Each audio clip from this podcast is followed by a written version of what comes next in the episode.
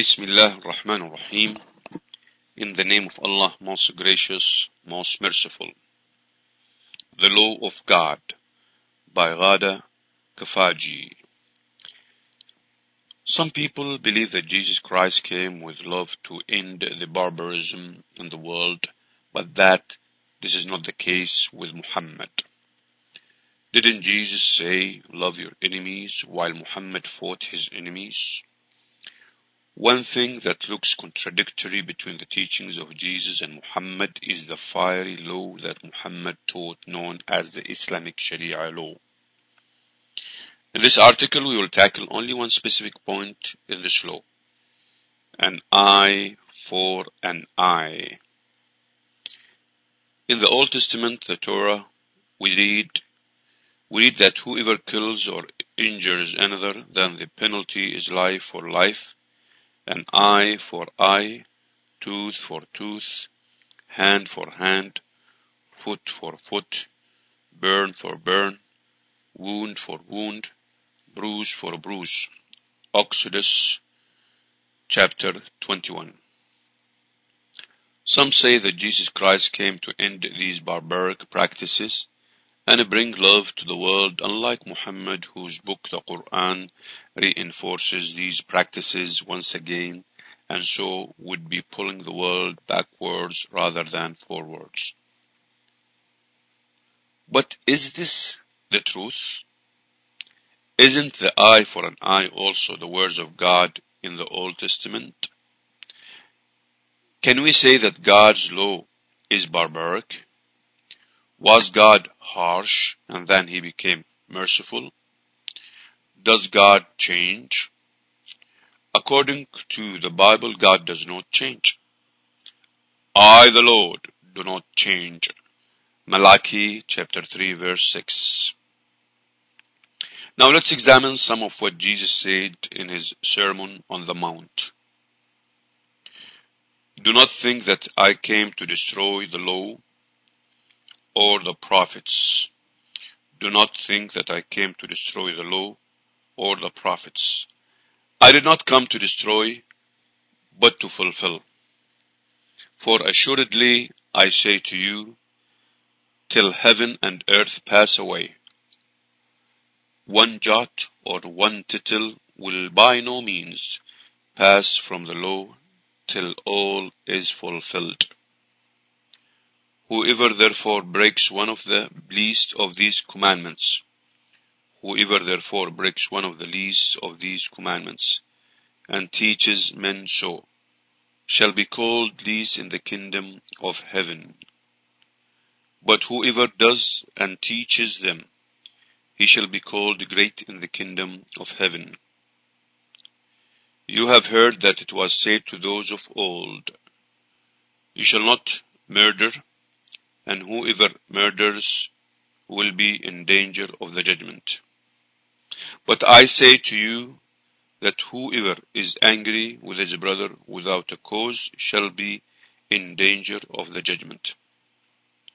You have heard that it was said to those of old, you should not commit adultery. But I say to you that whoever looks at a woman to lust for her has already committed adultery with her in his heart. If your right eye causes you to sin, pluck it out and cast it from you. For it is more profitable for you that one of your members perish than for your whole body to be cast into hell. And if your right hand causes you to sin, cut it off and cast it from you, for it is more profitable for you that one of your members perish than for your whole body to be cast into hell. You have heard that it was said, an eye for an eye, and a tooth for a tooth. But I tell you not to resist an evil person. But whoever slaps you on your right cheek, turn the other to him also. Matthew 5 The Sermon on the Mount consists of the most important teachings of Jesus Christ. But how can Jesus be saying not one jot will pass from the law till all is fulfilled and then instead of reinforcing an eye for an eye, he tells people to turn the other cheek to those who slapped them. Isn't this contradictory? The answer is no. Just try to understand it through the Quran, not through the words of Paul, who is considered by some historians and current biblical scholars to be the founder of the present day Christianity. Paul or Paul who never met Jesus Christ and who even tortured and killed many of his followers. Acts chapter 26 verses 9 from uh, verses 9 to 11 say it. Acts 26 verses 9 to 11 say it. For the woman who has a husband is bound by the law to her husband as long as he lives. But if the husband dies, she is released from the law of her husband. So then if, while her husband lives, she marries another man, she will be called an adulteress. But if her husband dies, she is free from that law. So that she is no adulteress though she has married another man. Therefore, my brethren, you also have become dead to the law through the body of Christ, that you may be married to another, to him who was raised from the dead, that we should bear fruit to God. For when we were in the flesh, the sinful passions, which were aroused by the law, were at work in our members to bear fruit to death. But now we have been delivered from the law. But now we have been delivered from the law, having died to what we were held by, so that we should serve in the newness of the Spirit and not in the oldness of the letter. Romans 7. He also said in Romans chapter 3 verse 28, for we maintain that a man is justified by faith apart from observing the law. According to what Jesus Christ said in his sermon, Paul broke the commandments and taught men so, earning the position of the least in the kingdom of heaven. Now let's examine what the Quran believed by Muslims to be the actual words of God revealed to Prophet Muhammad through the angel Gabriel says in this matter. Indeed, we did reveal the Torah, wherein was guidance and a light, by which the prophets who submitted to God judged the Jews, as did the rabbis and scholars, as did, as did the rabbis and scholars, by that with which they were entrusted of the scripture of God, and they, and they were witnesses thereto. So do not fear people, but fear me, and do not exchange my verses for a small price, i.e. worldly gain, and whoever judges not by that which God has revealed, such are the believers. And we ordain for them therein a life for a life, an eye for an eye, a nose for a nose, an ear for an ear, a tooth for a tooth, and for wounds is legal retribution. But whoever gives up his or her right as charity, it shall be expiation for him or her, and whoever judges not by that which God has revealed, such are the wrongdoers, i.e. the unjust.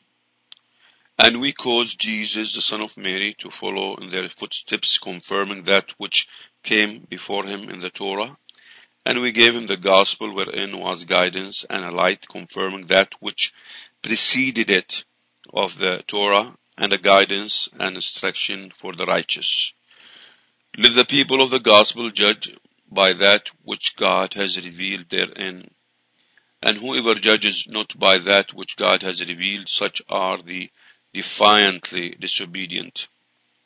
Unto you, Muhammad, have we revealed the book, i.e. the Quran, with the truth confirming that which preceded it, of the scripture and as a criterion over it.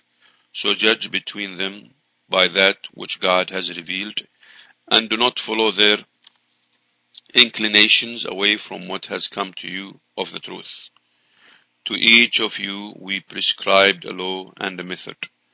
Had God willed, He would have made you one nation united in religion, but He intended to test you in what He has given you. So race to all that is good. To God is your return altogether, and He will then inform you concerning that over which you used to differ. Quran chapter 5 verses 44 to 48.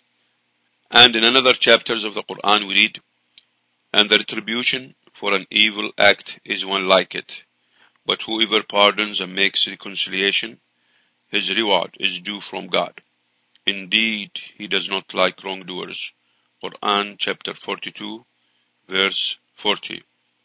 And if you punish an enemy, and if you, and if you punish an enemy, punish with an equivalent of that with which you were harmed. But if you resort to patience instead of revenge, it would be better for the patient ones. Quran chapter 16 verse 126. The message of forgiving others is repeated over and over in the Quran.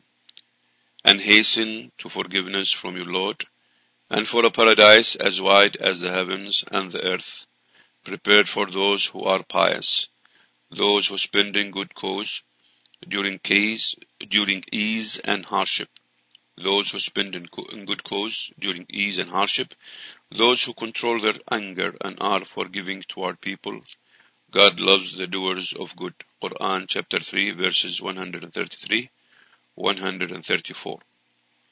An eye for an eye therefore exists in the Islamic Sharia law alongside with the option to forgive those who transgress against us and we learn through the Quran that forgiveness is better for those who forgive in this life and in the hereafter. Now just imagine yourself going home one day.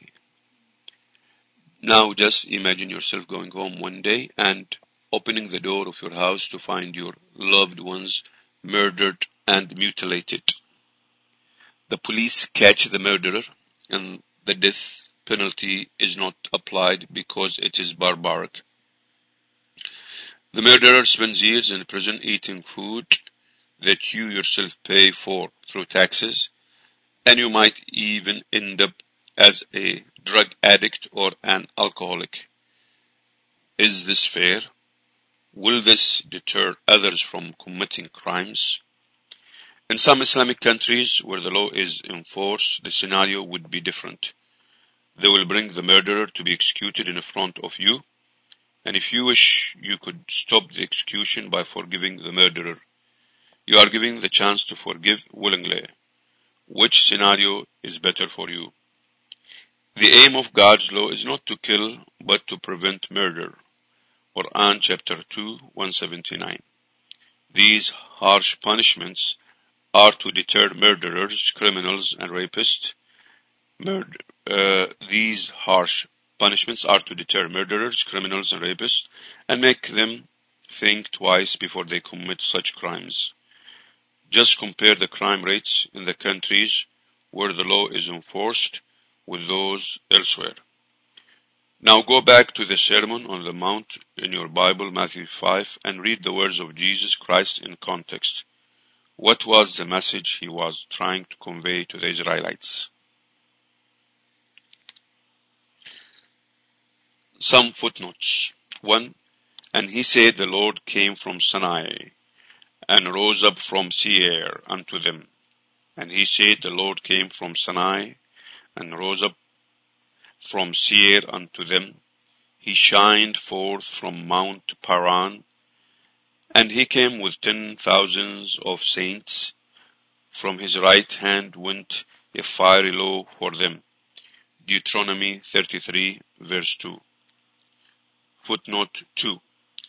It is to be noted that the reference of God to himself as we in many verses of the Quran is necessarily understood in Arabic language to denote grandeur and power. In the English language, this is known as the royal we, where a plural pronoun is used to refer to a single person holding a high office such as a monarch. Alhamdulillah. Praise be to Allah for completing this brochure.